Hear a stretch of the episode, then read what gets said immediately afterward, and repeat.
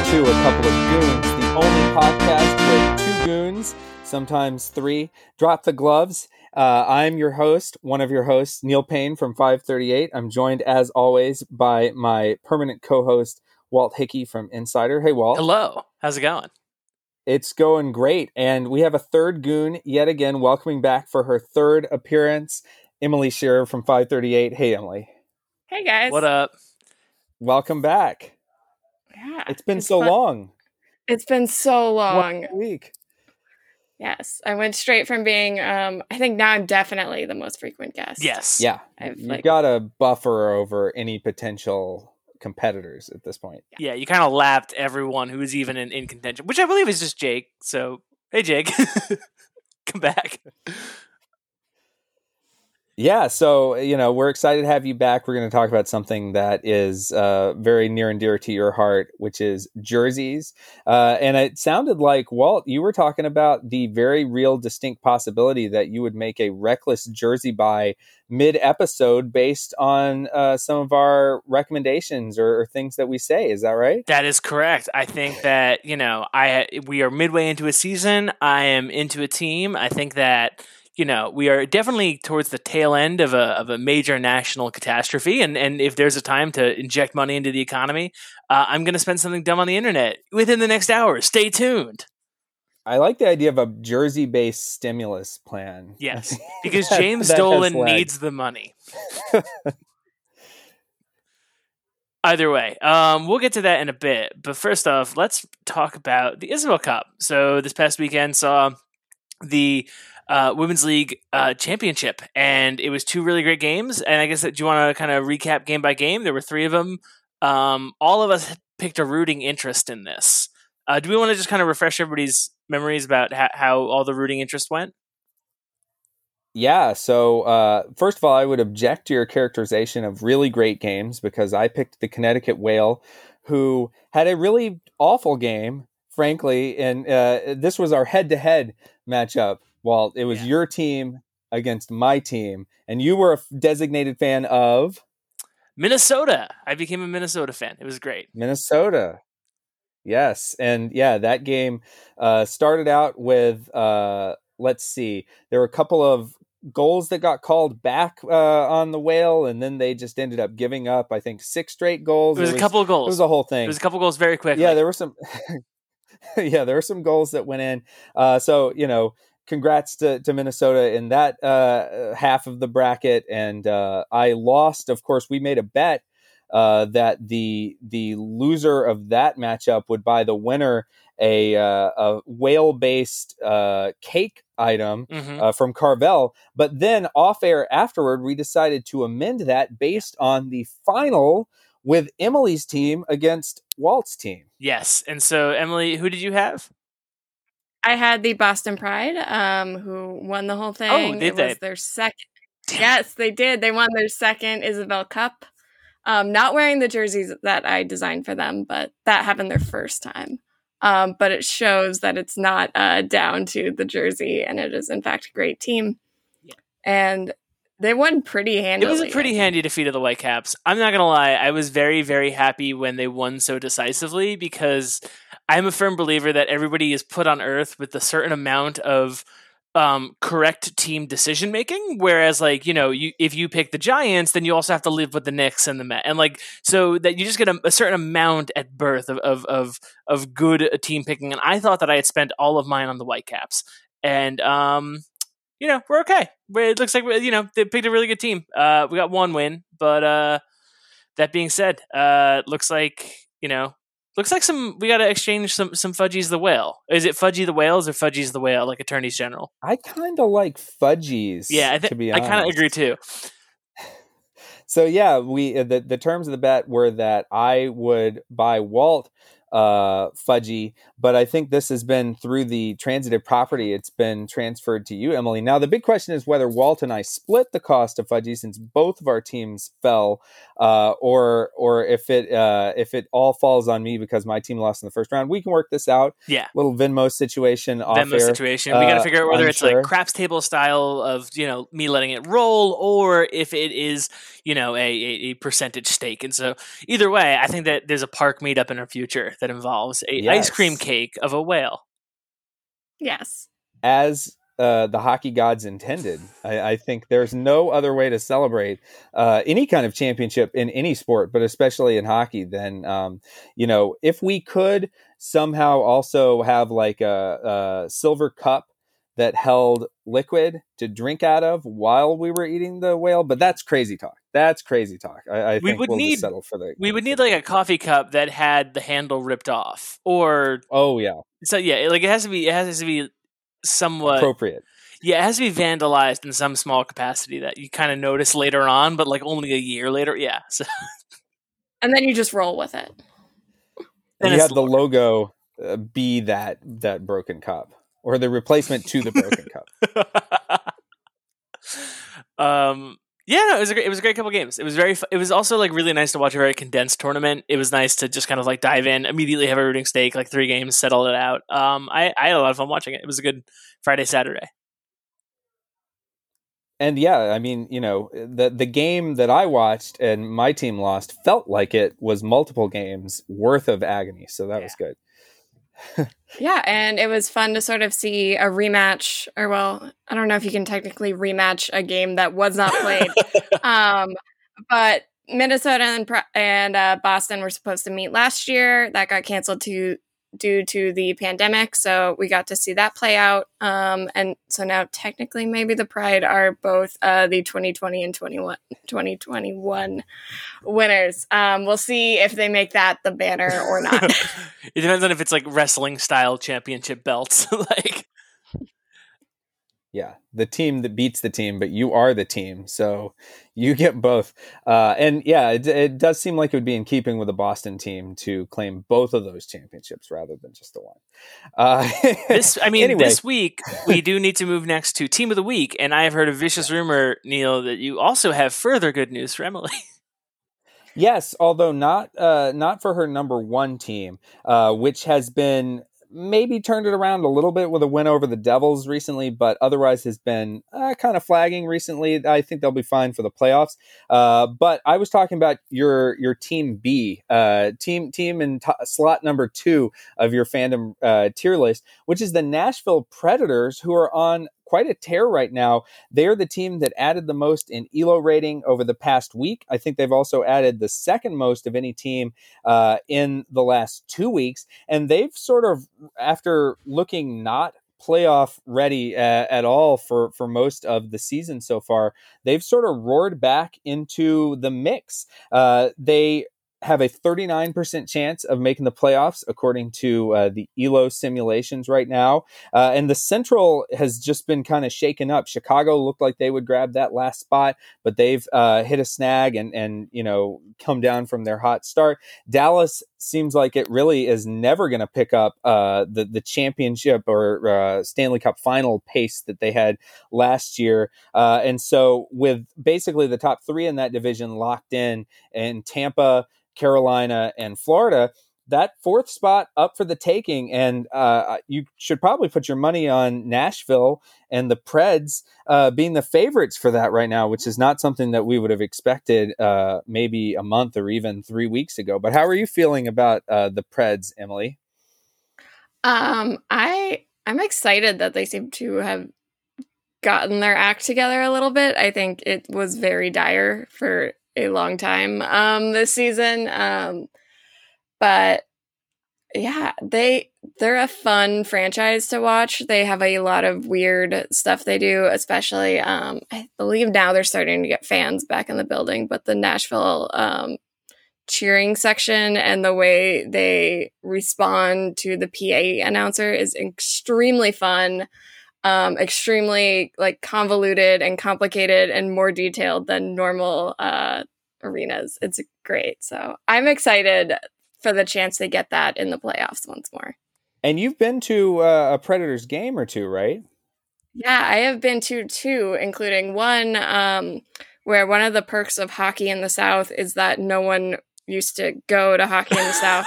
um, so I got, um, the first time I went, I saw the Bruins play there before I had fully picked up my Predators, uh, second tier fandom. And it was, um, I believe for ninety-nine dollars, we got two tickets that were like directly behind the penalty box, basically, Ooh. or in that section. Um, two hot dogs, two drinks, and a um, Honda car flag. Unbelievable. Was it only for Hondas, or or was it just a Honda flag that could go on any vehicle? It was a Honda flag that could go on any vehicle, but I believe was sponsored by a local Honda dealer. Classic. Now, now, did they give you a catfish to throw on the ice? That um, was not part of the package, but I think maybe if you paid a little more. yeah, right. yeah. Uh, well, uh, listeners will recall us talking about the uh, the Detroit Red Wings octopus habit of throwing that on the ice, and it seemed like the Predators really sort of took that. They looked at the at Detroit and looked at how many Stanley Cups they had won uh, in the in the past, you know, twenty years or whatever, since the Preds existed, basically. And they were like, you know, that's the secret to their success. This is how we do it. We throw something really gross on the ice, and that equals championships. I mean, you don't know that it doesn't, right? Right. Yeah. um, I have actually, like, while we're kind of on the topic of, again, plugging the GitHub. All right. GitHub dot com oh slash Neil Paine five thirty-eight. Capital N, capital P, five thirty-eight, spelled in the conventional style with the numbers five thirty-eight. Um, I had a few questions about some of the playoff probabilities, because it seems like we are at a point in the season where we are at a very, you know, unique inflection point where there are, you know, I, I can't count them all right now, but probably a little bit more than a dozen teams that are functionally in, like ninety-two percent to ninety-nine percent in. Uh, and then you have, you know, probably about, you know, about ten teams that are, for all intents and purposes, fucked, where it's like zero or, you know, five percent or less. And then there's this weird kind of middle class of folks who are on the bubble. I was wondering if today, like, you want to go kind of, while we have this fascinating moment in the season, go through some of the bubble teams and, and kind of talk a little bit about where we think they are? Yeah, the, it's it's a really interesting sort of demarcation between those top teams, because like you said, I think fourteen teams have at least a ninety percent chance of making the playoffs. And some of this is a consequence of like the way the divisions are, the fact that the top four teams make it. And so you've got these, and they only play each other. They don't play outside the division. So I think you can see, like, for the good teams in those divisions, their their point totals start to kind of snowball, because they're putting they're putting in a lot of games against some of the lower tier teams. And every game uh, and, is a four point game. That's what they say. Yes, exactly. And that and that's true, I think, uh, when you're kind of in that self-contained uh, situation. So that's why we see so many teams that seem like they're just sort of like locked in. Like, for instance, the East, I believe, is, for all intents and purposes, uh, we know who the four teams are going to be. Uh, one of them is almost certainly not going to be uh, Walt's Rangers, uh, uh, but one will be Emily's Bruins. Uh, uh, most likely, they have a ninety percent uh, chance of making it. Uh, and really, that middle ground team uh, group of teams, there are seven teams right now that have between a seventeen and a forty-three percent chance of making the playoffs. And that's really where where our playoff races are going to come. And I should say also, as hard as it is to believe now, since uh, it seems like the season just started, there's only about twenty games left per team wow. in the season right now. Yeah. Uh, and so, uh, and, and by the way, that will take us to a deeper point into the late spring uh, than usually for the end of the N H L season. So it'll feel weird in that way too. It'll feel almost like the season was too long, but also too short at the same time. Uh, but yeah, basically the playoff races are in the West. We're looking at the Blues have a forty-three percent chance. So they're the best team in that, in that weird kind of gray area group of teams. Uh, but the Coyotes have a thirty percent chance, and the Kings have a twenty percent chance. Apologies to the Sharks down at eight percent. Uh, but that's going to be a really interesting uh, race for that last uh, playoff spot in the West, because the Knights, the Avalanche, and the Wild all have at least a ninety-eight percent chance yeah. of making it. So I think th- those three are going to be definitely in the playoffs. Uh, and then you're just sort of fighting over the scraps. And each of those teams is interesting. The Blues expected probably to be in that top tier, uh, whereas the Coyotes, I mean, they're just kind of a mess most years. They've uh, they have a lot of off-ice uh, issues. Uh, there was a report about how they conduct business in The Athletic uh, about a month ago that was not very good for them, not a good look, as they say. Uh, but... Uh, Um, they are kind of resurgent, uh, at least in this uh, recent part of the season. And the Kings are also a team that were supposed to kind of be resetting after winning a few Stanley Cups uh, early to mid twenty tens.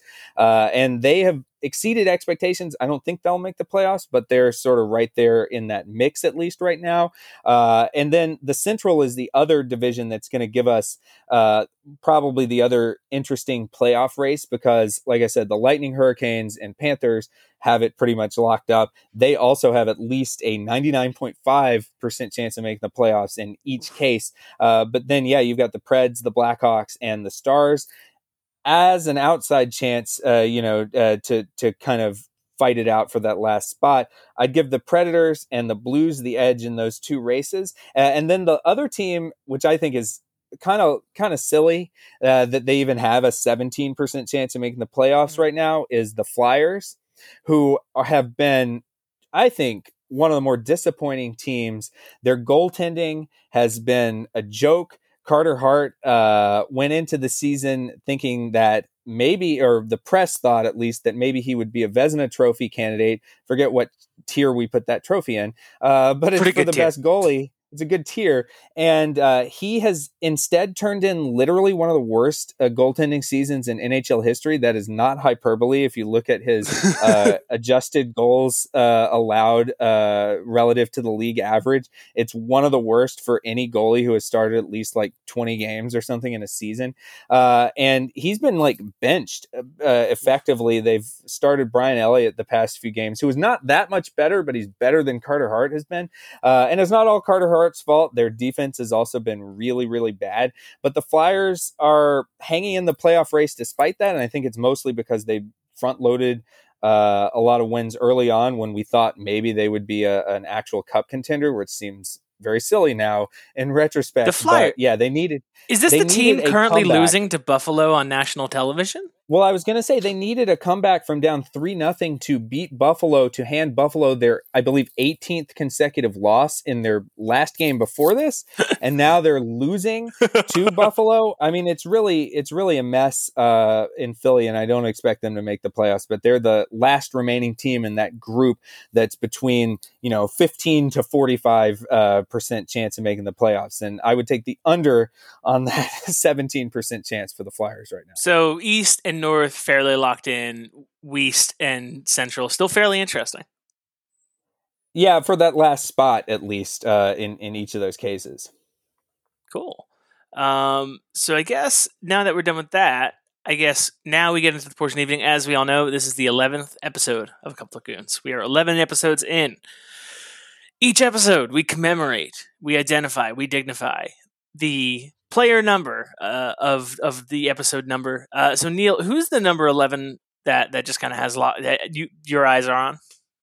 Yeah, well, I have to devote this to you, Walt. Uh, my number eleven is, I think, this time a consensus best number eleven in hockey history, which Ooh. Is Mark Messier hey. Of the New York Rangers, and also the Edmonton Oilers, and also the Vancouver Canucks. And we the Messier Trophy, right? Uh, and the Mark Messier Memorial Trophy of guys Mark Messier thinks are cool. uh, but he's also the best number eleven in history. Uh, and certainly he was instrumental in bringing the Stanley Cup to the New York Rangers in nineteen ninety-four, in which he made a guarantee that they would win. I believe it was game six of the Eastern Conference Finals. They, their, their backs were against a wall, and he said, "I guarantee we'll win this game." And then he went out and scored a hat trick, which is pretty epic if you think about the things that will make you go down in history, especially for a team that hadn't won the cup in, I think it was like fifty years, something like that. I'm forgetting the exact number at that point, uh, forty-eight something. Uh, but anyway, so uh, they ended up winning the cup. And that was the last cup that the New York Rangers won. Uh, uh, as a Ranger fan, I'm sure you're feeling the pain of the drought since then, but not nearly as badly as the Ranger fans were feeling it before that, uh, during that ninety-four postseason, in which they had to go seven games against the Vancouver Canucks. Uh, just to be able to, uh, to to win it all. And um, the Vancouver fans, as we mentioned, did not take that well when they lost that game. Yes, in the eleven weeks that I have been a fan of the Rangers, it has just been a painful eleven weeks that have passed by without winning the championship. like, yeah, well, you have gone eleven consecutive weeks without winning a championship, but that's tied with every other fan base over the last eleven yeah, weeks. You're probably right. Uh, uh, so yeah, my, shout out to Mark Messier and, and the trophy that is named after him. Yeah, the one that he personally gives away. Emily, do you have a favorite number eleven? Um, let's see. I think um, Parise on the Wild is probably my favorite number eleven. Yeah, he's had a, uh, I think, bo- at least borderline Hall of Fame kind of career. Uh, so, yeah, he, um, especially since he signed like a, he was one of the last people to sign a super long deal, if I'm remembering right, uh, with the Wild. Him and him and Suter uh, signed those. And, you know, it's the Wild are looking pretty good right now. So you can't take away too much from it, I guess. Yeah, it does feel like him and Suter were there for forever. I don't know. And I feel like those contracts still have, like, not just one year left on them. I feel like they have multiple years left on them, even though th- they signed them what feels like a decade ago. Truly the era of the cap circumventing long-ass contract in the N H L was like a special time that culminated with the Devils signing, I think it was the Devils signed Ilya Kovalchuk to like a seventeen-year deal. Oh my God. That they clearly had no intention of Kovalchuk being functional even at the end of that deal. But since the cap hits got prorated over every single year of the deal, they were like, we're going to pay you the same amount that a, like rationally, we're only expecting like eight to ten years of production from you, but we're going to spread it out over more years so that we don't find ourselves in cap trouble. It's like and the functionally league was like, a pension. Uh, yeah, exactly. It's like the Bobby Bonilla retirement plan, uh, but for hockey players. And the league actually stepped in and was like, uh, no, we see what you're doing here. That's cute. Uh, we're not going to allow contracts of over ten years or whatever it is anymore. Um, and Kovalchuk ended up playing in Russia for a number of years after that and still was like property of the Devils. And it was like a whole kind of, it was a, maybe it was an international incident uh, between Russia, between the K H L and the N H L on the same scale as the other ones that we talked about. Putin was like, I'm jumping in on this. You're having problems with that mean Gary Bettman? Let me uh, provide you an alternative. Yeah, it's like, you know, Devils players, Edward Snowden, just and like he's just kind of willing to take anybody willing to come over. Like, yeah, and I'm not sure which of those is like scraping more of the bottom of the barrel. Which is the better get. Um, yeah, right. So today we're talking about jerseys. We happen to have with us today an expert on jerseys, given that she has a designer. Designed a jersey that won a championship. So what are jerseys? You can't say that. I, I No, I have not. um, what are, um, I guess, like, yeah, again, like, I'm new to hockey. I've seen my team wear many different shirts, and I'm kind of curious as to what is going on there and where, like, what jersey should I buy? Like, how have they changed? And also, Canada put jerseys on their money one time, and I do want to talk about that because that is a wild story. Um, so, Neil, Emily, what uh like what design sensibilities go into jerseys? Or sweaters. Oh, okay. We have to Yeah, they're formally known as sweaters, which is a fun uh thing about hockey jerseys slash sweaters. Yeah, I think one of the sort of key things with hockey jerseys or sweaters is just the length of tradition um that hockey has. Um, which has also resulted in the creation of all these alternative jerseys because people don't dare touch the original traditional jerseys of some of the original six teams. Um, but so the hockey jersey is long sleeve, which is a big deal for sports. But it's kind of like, um, it's a little more like three quarter length. Like it's not quite long enough.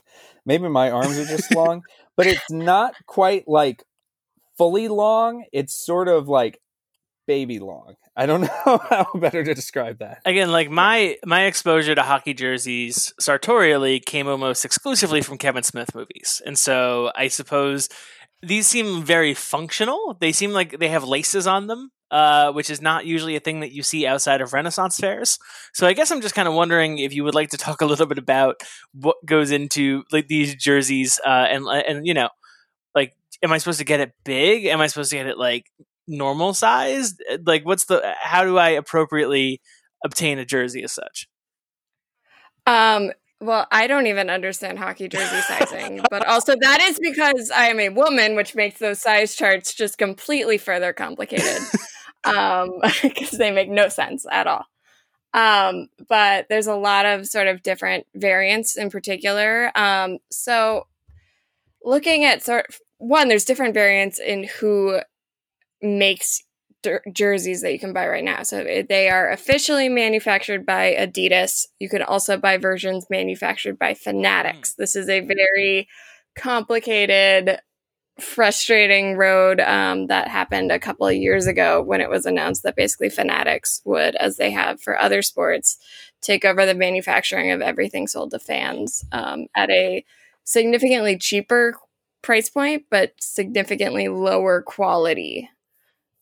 But looking at, so you have, they are currently made by Adidas. Prior to that, they were made by Reebok, who basically was then bought by Adidas and then moved out of the sports phase and into CrossFit and workout and all of that, um, and was taken over by Adidas. Before that, it was basically up to the teams to decide, which is wild if they just Wait. all had different brand partnerships. Hockey, damn yes. it.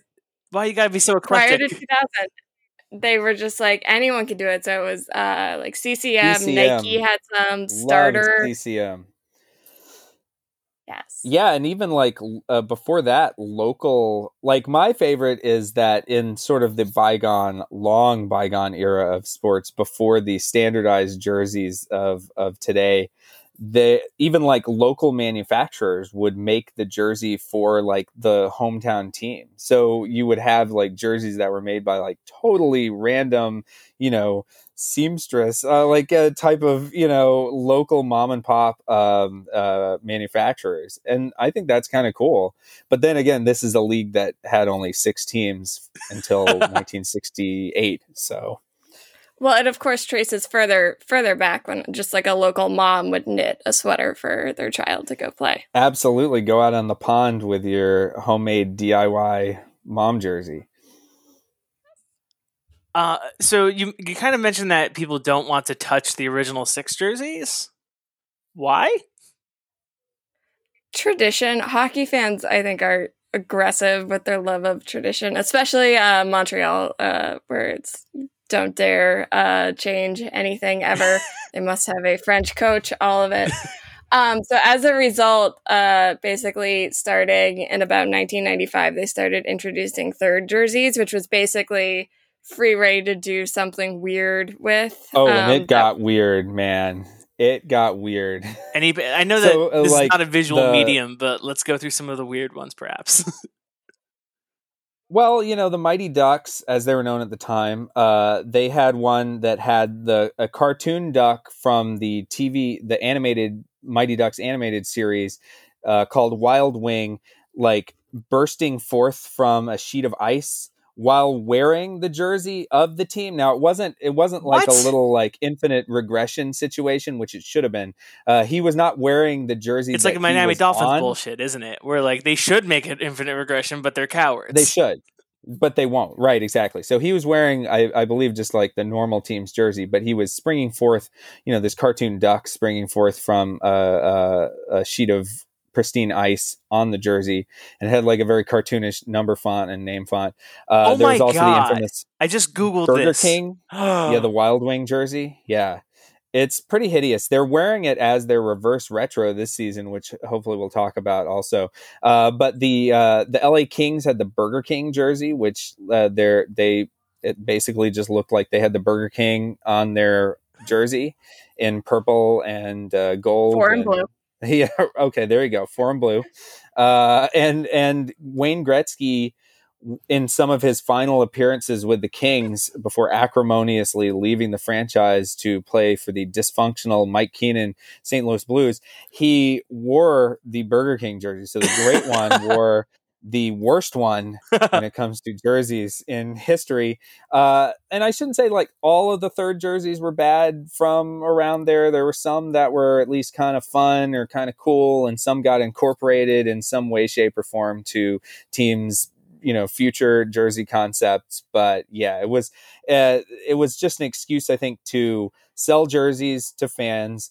And yeah, they didn't want to touch the normal ones. And they eventually actually changed. So it, during that era, hockey teams would wear white color jerseys at home, and they'd wear dark colored, you know, the the full color ones on the road. And they flipped that around, I want to say around two thousand four, so that they could wear the colored ones, or they could wear the alternate jerseys at home and uh, sort of say like, oh, hey, fans, check this out. Perhaps you'd like to uh, purchase one at the on the concourse. We have ones available. And it was a practical issue, too, because teams didn't like if you wore your your uh, alternate jersey, then the road team would have to uh, go on its road trips with like both pairs of jerseys with them. And the equipment staff would have to deal with two separate sets of uniforms. And they wanted to stop doing that. But yeah, the N H L has gone kind of wild. It hasn't gone to N B A levels, which I think is like the, the seventh circle of jersey hell,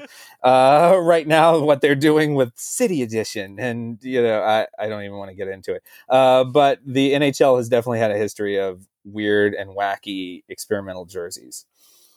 Yeah, and the nineties was also sort of the beginning of sublimation as a technology for like printing, um, which is how the Mighty Ducks of Anaheim third jersey happened. So basically prior, you'd think of jerseys as like s- strips of fabric stitched together. That's how you get the striping.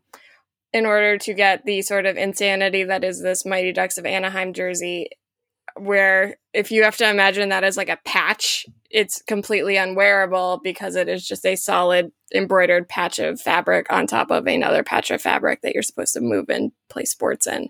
So instead, sublimation is like a very cool technique that basically lets you print directly on fabric, or you print on paper and then the paper goes on the fabric. It's a whole thing. But it opened up this whole new technology, which is how you have gradients on jerseys like the Boston Pride jersey has. It's how you can be a little more wild like the Anaheim Ducks one. It is also not, that's where you get this whole traditionalist thing of they want the heavy patches and the thick stripes and the sort of old idea of what a hockey jersey was. Although, of course, right now we have this whole trend of the reverse retro, which is trying to basically pull in all this wild stuff they did back in the nineties um, because it's hip now. Yeah. And it's become, it can sell them more merch. It's, it's become like it, it's in the it's in the word. It's become retro. It's become cool. You know, uh, it was ridiculed when I was growing up. But now, you know, these kids these days, they they think that stuff is cool. By the way, I'd love to have been like a fly on the wall when they first figured out how to do that uh, sublimation thing. And they were like, bro, do you realize how many gradients we can do right now on jerseys? Holy shit, dude. And then they just went, they just did it as much as possible. I think that's really cool though, that like, again, like you have designs that just are anchored to the era of the te- of when the teams emerged. Like, you know, it is cool that like there are like kind of rinky dink things that you could definitely s- patches that you could sew on for early. T- and then like, as you move along, it gets more sophisticated. And as the like technology advances, you get abominations like the duck wearing the duck mask on the duck shirt with himself wearing a duck. And like, it's, I don't know. I think that that's kind of fun to just kind of like, and I realize like, you know, allowing change facilitates that. It makes it more interesting, but like, it is cool to see like some organizations hold on to some of their original identity, right?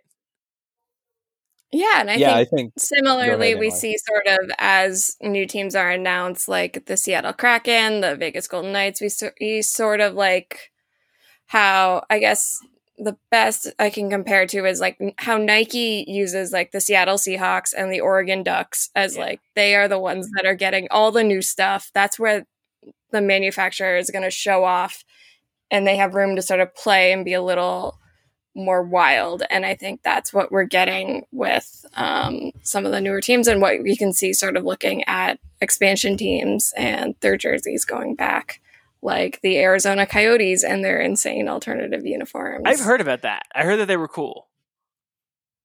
They are really cool. So they have this sort of, um, I believe it's, I think it's called like the Kachina Coyote, yeah, is how they describe it, um, which is very inspired by Native American imagery and used on the jerseys. And they brought it back into the alternative jerseys uh, a couple of years ago, and now it's like in full force in their reverse retro. It's very cool and a very unique color scheme.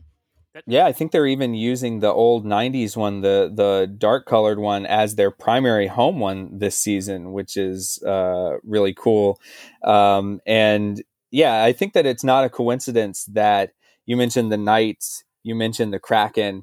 I think though, I mean, the Kraken are, haven't even played a game yet, and I think they have one of the best jersey, you know, sets of any team in the league right now. And I think I'd put the Knights up there too. I don't know how you feel about it, Emily, but um, I, I think that's not a coincidence that, you know, they've taken some of the best elements from successful hockey jerseys and kind of mixed the traditional with the with the weird in a good way. Yeah, well, part of also doing reverse retros for teams that do not have a retro jersey to pull from is that they just go a little wilder, they go a little weirder. Sometimes they pull from franchises that have no relation to the team itself, but are related to the city. I believe the Vegas one is tied to some form of hockey that played in Vegas at some point, and that was their inspiration that they worked from. Yeah, and the Wild are the same way, where they take the North Stars, uh, which is another f- existent franchise uh, that is in Dallas now, and they take their colors and basically like a lot of elements from their Minnesota days and use it as their jersey. And their reverse retro is vastly better than the Dallas Stars reverse retro, which is one of the worst, uh, if not the worst, uh, of all the reverse retros this year. Yeah, hockey is very... all the like franchise mixing makes it very convoluted when it comes to throwbacks, because you've got teams in locations that are, so you have like Minnesota and Dallas. You also have um, Winnipeg, which was a franchise and then moved, became a different franchise, now has a separate franchise that has the same name as the original franchise. It's very, you have to map it in a very convoluted fashion. Yeah. So getting back a little bit, should I get a Fanatics jersey or an Adidas jersey? So what you're going to want is you're going to want a real Adidas jersey. That's the way to do it. But you also cannot buy it from the N H L shop. That is part of the complication of hockey jersey buying. And that what you want is you want to buy it from a different retailer. So there's, I think, cool hockey dot com is one. There's another Would one. Would Adidas dot com um, suffice? No. So what you want is you want to go to a place that actually sews your name and number directly on the jersey, rather than doing a heat transfer, oh. which will then peel off eventually. And it's just not as cool. Well, here's a fun fact. My uh, name is Walter Hickey, and I'm not athletic, and I don't play hockey. So I don't have a number. Or of the uh, player you are getting. Um, Mark Messier. Have you decided on a player? No, I haven't. That is the most important part. I've thought of, so I thought a little bit, and I would like tips, because I like have like prejudges that I would like to kind of hear out if they are good or bad. So I will say that one of the perks of buying a jersey that actually has the name and number plate sewn on is that you can send it to these places, and they will take the name off and they will replace really? it. Really? Yes. Yeah. So if Artemi Panarin has a weird Russian scandal that may have involved domestic abuse, you could change the the Ranger jersey that uh, you're you're sporting. If you somehow got a Tony DeAngelo jersey a couple years ago, that would be one that would be a prime candidate to uh, either burn or at least change. So, like, this is kind of like, I'm not only buying a jersey, I'm buying a lifetime insurance policy. In a sense, yeah. Um, I believe also there is a credit card that does have a insurance policy for jerseys. Oh yeah, that's right. We we saw this, right? Uh, you showed it to me a few years ago. It's like the uh, some fan policy or something, fan insurance. That's kind of funny. Seemed like a gimmick, but maybe a useful gimmick for you, Walt. Yeah, I mean, I don't know if I want to sign up for a new credit card and a new jersey in the same night. um, so I guess like if I were to pick a, a, a player. Like, my suspicion was, like, obviously there have been a number of really good players on the Rangers in the past, but I wasn't there for that part. And so my suspicion is I shouldn't get a Wayne Gretzky jersey, and I should not get a, Lund- a Lundqvist jersey, um, because I wasn't there for any of that. I mean, that's sort of the eternal debate around throwbacks, right? Is you know, if you get one of a player that is established with a franchise, uh, it carries like a certain amount of cred with it. And, and you can, you know, be sure that that player, barring some kind of awful uh, late career, uh, you know, post career thing that they do in retirement, uh, that it will be sort of like a stable investment, that it can't, you know, rise or fall if a, if a player gets traded, if a player, you know, suddenly drops in performance. You know what Mark Messier's contribution was to the Rangers over the years, for instance, uh, in a way that you don't necessarily know about a, a current player, an up and coming player. So there's more risk attached to buying the jersey of a up and coming star. But then, like you said, you get that uh, ability to kind of watch their career play out, and you feel an attachment, and you feel like you were sort of part of that. Uh, and, and you can feel like you got in at the ground floor. So it's a little riskier, but maybe a little bit more emotionally rewarding. Yeah. Interesting. Uh, and then I see, yeah. So I'm, I'm thinking about which to get. Uh, is there is there a thing that I should get with the home team versus the away jersey? I am pro just whichever one you think looks coolest. Yeah, I think the white one for the Rangers looks pretty good, and I think I'm gonna get Lafreniere. I think I'm gonna roll the bones on this one. There you go. I mean, that's a pretty good pick. I like that. I think again, like you, know, you can grow with him as a you know, as a fan. I can grow with him as a fan. You know, I think that's right. Do I go pre-stitched or hand-stitched? Gotta go hand. Gotta go hand stitch. Gotta go. I wasn't using that twenty-five dollars anyway, so cool. Um, um, yeah. So, I, and I like that road jersey for the Rangers. Um, so in prep for the show, I put together a little E L O rating for hockey jerseys, and the Rangers had, uh, based on a weighted combination of their home, road, and reverse retro quality, uh, I determined that they had the third best jersey set in the league. So okay, they're, wait. They're so let's do rankings now. This is good. As I as I enter in credit card information, let's get up. Let's talk about how good my decisions are. Um, so I guess, Neil, you clearly have developed some sort of algorithm to rank these. And Emily, clearly you have extremely good taste. So what do we think are like the five best and the five? We can even do three, or I don't know how deep your algo goes, Neil. Well, so I uh, created a randomized set of head-to-head matchups uh, for every team's home, road, or reverse retro jerseys, graded the matchups uh, in two hundred fifty randomized combinations, and then did an E L O rating off of those matchups. Um, but I, I want you to go first, Emily, because you're you're more of an expert. So I am a little torn here because... Um... I will say, in the switch to uh, the Adidas jerseys, my favorite jerseys are officially out of commission, and they are the old Minnesota Wild uh, jersey set, which was gorgeous. You had a red one that had... Minnesota's jerseys were kind of wild in that they weren't just the logo stuck on front. They had the logo stuck on front for the white one. They had a red one that was, I believe, their home, that had the logo in like a tiny seal. And then they also had a beautiful, like one of the sort of rare circumstances where people like the third jersey enough that they just make it the home jersey. It was green and it had this beautiful Minnesota like script font. Um, and they don't have it anymore. And I'm still very sad to not see it on the ice. So that's a little bit of a eulogy for an old uh, retired jersey set. I mean, we do that every episode for a player, so I don't see why we can't do one per season for a jersey set. Jersey of the week. Yeah. And then so, yeah, Neil, uh, let's hear a little bit about, like, what was your magnet? You designed, what, what are the factors in, in this again?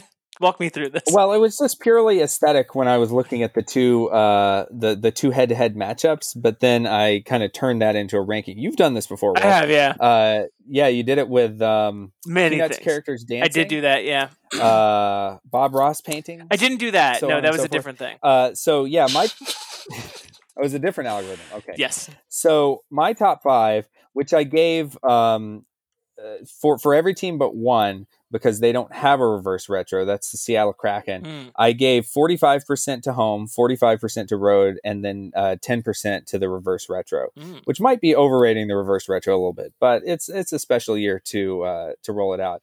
Uh, and then for the Kraken, I just did fifty-fifty between home and road. Very sensible. So my top five And the reason why I'm wearing the Colorado Avalanche hat is I had the Avalanche as number one Ooh. in the in the rating system. Yeah, Emily gave me a little bit of a skeptical look there. Avalanche one, Bruins two, uh-huh. Rangers three, hey. Kraken four, what? if I could put them in there. Uh, these Kraken uniforms are great. I I love them, especially the uh, the road, the white with uh, it just really pops with that uh, S logo and, and the different shades of blue and a little hint of uh, salmon or whatever that uh, reddish tone is. So really love that. Uh, and then I had the Winnipeg Jets as number five. I was a little, the Chicago Blackhawks are right outside of it. I don't feel great about their logo. I think that's why I was a little bit hesitant on them.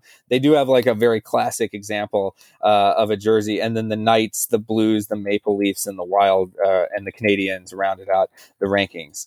Uh, so yeah, judge away, Emily. Yeah, I am still trying to recover from you saying that the Colorado Avalanche were your favorite jersey.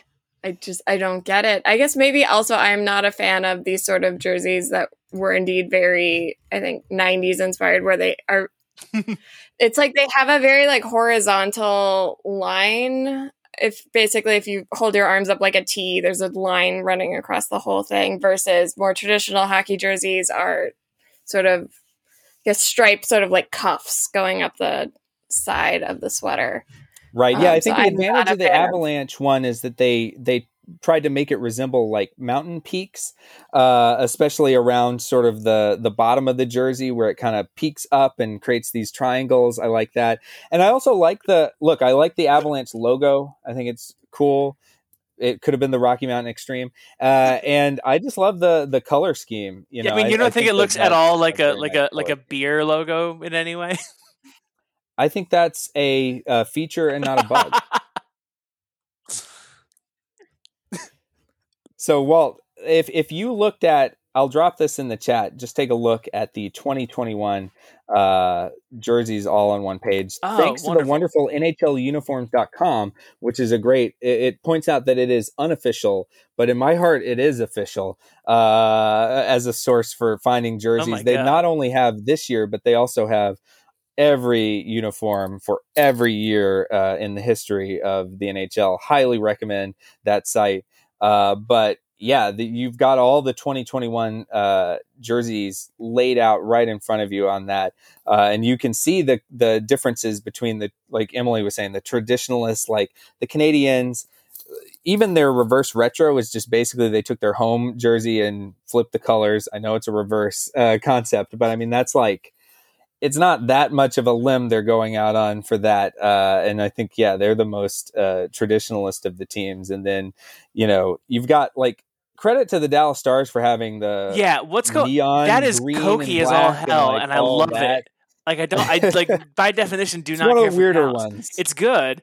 It reminds me of the Houston Outlaws uniform, which is a Overwatch League team in Houston. Like it looks like an esports logo. And I don't mind I that. I think, yeah, it does.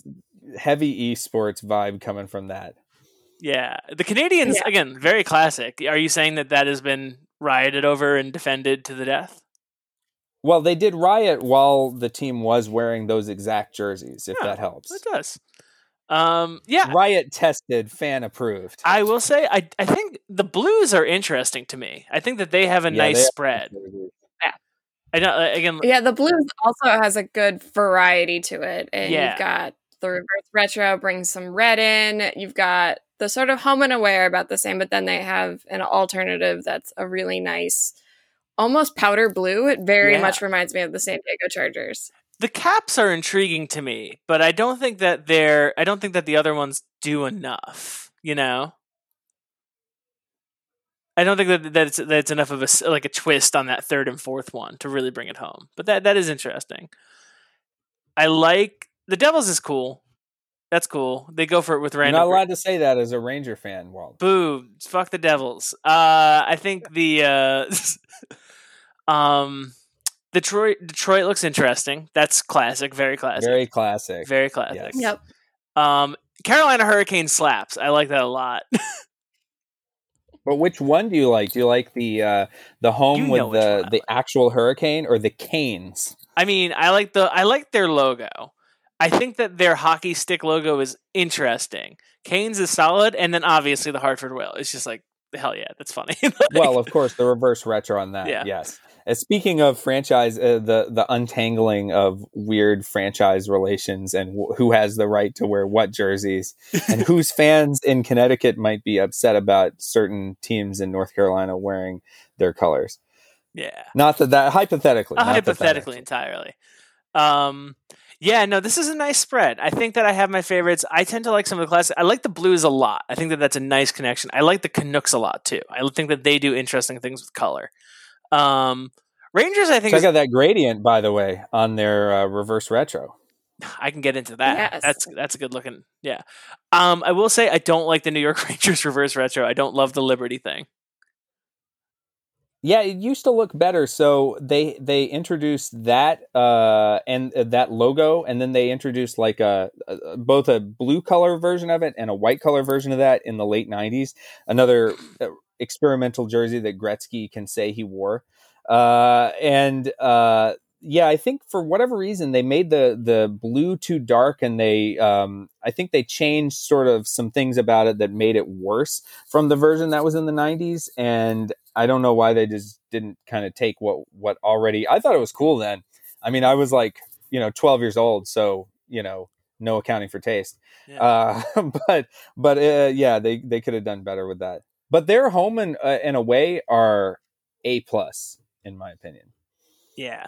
Um, lastly, I think that the Nashville Predators overslept and sat next to the Pittsburgh Penguins in homeroom. And, uh, you know, the homework came in a little bit, uh, a little bit, a little bit similar. I don't know what to say about that. Um, but yeah, the Predators ones are sad and they look unfinished. There's like nothing happening with them. It's really frustrating because they used to have some really cool stuff with like, they pulled in Music City stuff. So they had music notes on, uh, the old, Uh, numbers on the back. They had like a key, like a piano key back in the back collar.